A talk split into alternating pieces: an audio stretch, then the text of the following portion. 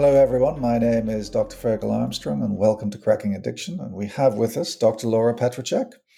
So, Laura, today we're going to talk about the eighth step. What is the eighth step? The eighth step is made a list of all persons we had harmed and became willing to make amends to them all. Right. Now, when I first read for the first time the eighth step, I shuddered almost as much as I shuddered when I read the fourth step, which was making the inventory. It's very challenging, isn't it? How, you know, what do you think, and how did it? How, you know, how was it for you? It is really challenging. I mean, the fourth step, you know, it's it's terrifying to look at the wreckage of our hmm. past, mm. my past, and what my mm. addiction uh, caused, and, and then the eighth step is scary in the all sense. Over again. Well, you're not necessarily doing it all over again, but you're taking actions to repair the damage done. And that to me is even more challenging because you don't know how you're going to be received if it mm-hmm. includes people, which it usually does. Mm-hmm. I mean, it can uh, re- be in regards to institutions or um, you know somebody something else but usually it's people that yeah. we need to make amends to yeah so making the list it's it's it's, it's almost the same as making a, an inventory isn't it well again it's it's one step on this adventure one step beyond making uh looking at our um character default, as someone recently called it, um, instead of defects of character. Because the A step is, you know, now we're trying to address the shame from all those uh, shortcomings or all those um, actions that cause harm to other people it's more of a social type of step, whereas the fourth step is more individual. It's us making a list. And the eighth step is more of a social step in that we're uh, addressing people who we have made harm to, where we have caused harm. How long does that take? Uh, it takes a long time. I mean, one thing about the step is initially my first eight step, you know, had to do with the damage my drinking and uh, drugging had caused. But then the subsequent eight steps, now you're clean and sober. Now it's clean and sober. So to me, it's been harder down the road because I don't have alcohol or drugs to hide behind the wreckage that I've caused. You know, it's um, my own moral failing. So it's not, it's for me more challenging to look at. And also, the other aspect for me is having bipolar disorder, having to look at uh, the wreckage that that has caused, even though I'm clean and sober, and to make amends in that regard. Right, right. So there's a lot of there's a lot of self reflection in there, and and you know I would suggest that for some people there's a lot of self flagellation, but you know we can have a discussion about what the difference is between self-reflection and self-flagellation, perhaps in another day. But it does require sitting down and thinking about, uh, you know, what happened then, what did I do then, who did I hurt then. So there's a lot of sitting down and just thinking, isn't there? Yes, there's a lot of reflection, and I mean, we don't have to wait for another podcast to talk about self flagellation, people do tend to beat up on themselves. It's this step almost lends itself to that, but it's not meant for that. It's meant to uh, making a list of all persons mm-hmm. you had harmed and becoming willing. It doesn't mean you're actually going to. That's the ninth step. The ninth step is yeah. making amends. This step is yeah. about being willing. And mm-hmm. because that is a um, stance that's necessary before we could actually make amends. We have to be willing. Mm. Um, but it's it's not an easy step. Why do why do they get stuck? Because they jump ahead. They're like, oh no, I make a list and then I have to become willing. And oh no, I don't know if I want to face my ex boss because then I'm going to have to pay thousands of dollars. Or I don't know if I want to face my spouse or child because, you know, they may hate me even more than they do, or maybe they won't forgive me. And then what am I going to do? So people future trip a lot on this step. And then that stops them from just taking it one part at a time. And the first part, I've just heard over the years, and what I've said to my own sponsees is you're only making a list. That's it. Don't go to the next part yet, because that's going to trip you up. Just make the mm. list. And that helps a lot of people, you know, not to mm. future trip, but what this amends is going to look like or how my, how's it all going to play out. Yeah, that's a good piece of uh, advice, isn't it? You're just making a list. You're just writing something on a piece of paper. Well, you're not just writing something on a piece of paper. You're writing, you're writing names. You know, a lot of times people float these names in their head of who they've harmed, and they're like, "Laura, well, I'd have to write that down. I already have the list in my head." I'm like, "Well, here's the difference. When you put pen to paper and write those names down, it becomes more real." Um, yeah. The harm that you've caused, and it also. Mm uh, is it points to what the next step is going to be or the next part of it the next section of the step which is becoming willing and it makes it more real. When it's in your head you're like oh yeah i think i hurt that person or oh yeah i messed up on that job. But when you write it down it's irrefutable evidence. It's like okay there it is black and white. Mm. i can't get around this. I can't rationalize make excuses. This is who it mm. is and you know i have to face it even though i don't really want to. Yeah and this is in the context of the seventh step which is of course where you've on a daily basis asked god to remove your defects of character so you know is is failure to actually progress onto the eighth step a defect of character do you think well it's interesting you say that because there's um a phrase in the rooms called delay is dangerous.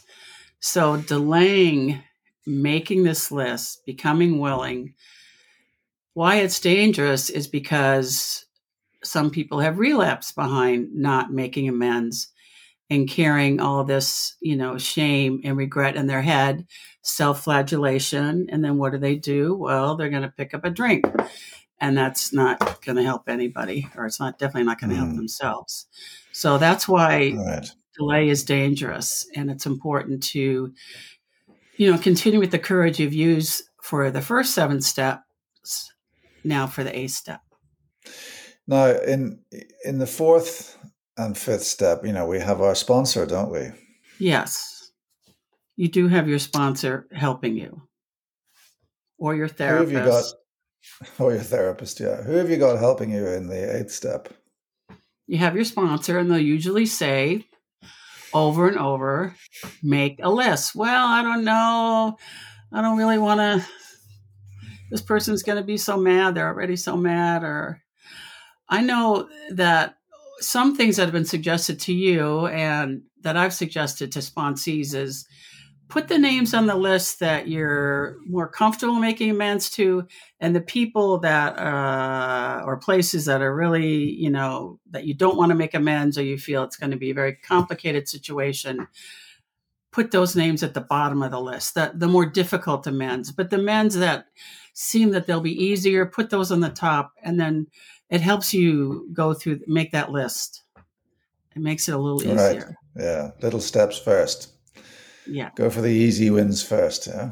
Yeah, go for the easy ones first. Right. Although, you know, you don't necessarily know, you may think mm. it's an easy win and uh yeah. Yeah, and then when you hear feedback from the other person, you're like, "Oh man, okay." Um, yeah, I had went. Uh, I don't know. Well, I had uh,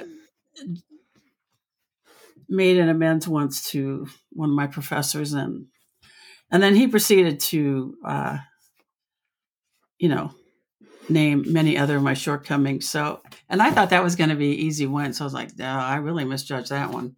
So you don't really know um, how the person's going to respond. Most people mm. are uh, welcoming, but some people but we haven't we haven't done that yet, have we? That yeah, We're that's just making that's, the that's list. the next step. Yeah, that's thank That- you. I'm that's the next step. See, I'm doing Yeah, yeah. exactly what you're not supposed to do, and what stops you from making the list. Yeah, Just yeah, make the yeah. list. I don't know. How are they going to react? Just make the list. Yeah, but what if they get more pissed off? Just make the list. Ah, da, da, da, make the list. You just say it like a broken record. And Okay, so let's let's down. talk let's talk about some of the practicalities here, right? You're writing something on a piece of paper that is so deeply personal and private. You know, what if it gets out? What if it? What if? You know, what what what what kind of what kind of issues are there around privacy and, and respect? Well, the privacy would be between you and your sponsor. Um, initially, I mean, the ninth step is when you go out and make amends. That's a different story, as we've said, or a different step. But um, but hopefully, your sponsor will keep your confidentiality, just as a therapist is. Although a sponsor isn't bound by the same law and ethics a therapist is, but Hmm. uh, they kind of aspire to that, aspire to that. Um, so it's important to let the person know. Look, I'm not going to tell anybody. Um, Hmm. you know, Because this is the first time that you're talking about other people. Yeah. right? Until now, and it's all been about. about them. You're talking about how you, your actions affected other people. That is Yeah, not an easy pill to swallow. yeah. So this is the first time that you're talking about other people. Everything else has all been an internal reflection between you and the sponsor and God, and, and, and having to improve yourself and going on a journey of personal growth. But this is really, this is really the first time when your sponsor could really breach a, a kind of a, a relationship of trust and privacy there. So it's a really important uh, decision to make to actually choose the sponsor. Yes. Um, it doesn't happen. I think it happens rarely. I mean, I've been clean sober for years, and I haven't heard that happen too often. The time, the times that I have heard it, that that um, uh, confidentiality being broken, is if unfortunately your sponsor goes out and drinks again, and then maybe they say things they shouldn't say Mhm. or share things they Yeah. shouldn't say. But otherwise, I think it's a rare occurrence, like let's say 1%, if even that, you know. It's, Yeah, yeah. Yeah. But it's still an issue to think about.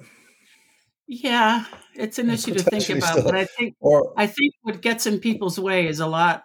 It's not so much not trusting the sponsor to keep your confidence, mm-hmm. but it's having the courage and willingness to Yeah. actually write these name down and face your, you know, the havoc that you've left behind. It's it's not easy to face that or face those people. Mm. So let's say you've done the list, right? I mean, how, how impactful is this step on, on recovery when you've actually got this piece of paper with your, your penciled lines and a list of names and you know what, is, is it is it in and of, itself? Do you get a sense of closure when you've done the list or is it then simply the gateway to further um further further angst regarding the next step? So, one thing about doing this step is that once you become willing to let go of the resentments, uh, to make amends, to let go of blame and self pity, you know, you recognize that we're all just ordinary garden variety human beings. And for a lot of people, that's a welcome relief instead of feeling like, you know, the worst person in the world or sometimes the best person in the world but it helps let go of that self-loathing and beating up on yourself. right so it is actually it, it is actually a part of a process of healing you know it's it's has to be seen in that context doesn't it Right. Because before you could rebuild relationships, you need to identify the relationships you've damaged. You have to work Yeah. on those first before you could rebuild relationships. right right Okay, so what what message of hope would you give to someone contemplating an eight step list? Well, the message I would give is um, put your name on that list first. Put your name on the top. You know, mm. because in a way, by putting my name in the top of the list, even though it's interesting, they do not have this in the literature, but this has become more commonplace throughout the years because this there were so many barriers for people making this list, and understandably so. So someone finally said, put your name on the top of that list, you know, because the person you need to make amends to first is yourself. And then by making amends to yourself, you could um, hopefully stop the process of being irresponsible and self destructive, you know, continuing those behaviors. So I mm. think the first message of hope is you're going to feel better about you because you're first going to make amends to yourself. And then it might fall a little bit easier to make a list of persons you have harmed and move forward from there. And you're going to feel better. You're going to feel better about yourself. You're not going to feel like such a piece of, you know, you're just not going to feel all that self loathing. All right, Laura. Well, look, thanks very much for your wisdom today. Um, hopefully, we can speak again very soon about the, the next step. Thank you, Fergal, and thank you for having me on your show. That's all for today, folks. My name is Dr. Fergal Armstrong, and this has been Cracking Addiction.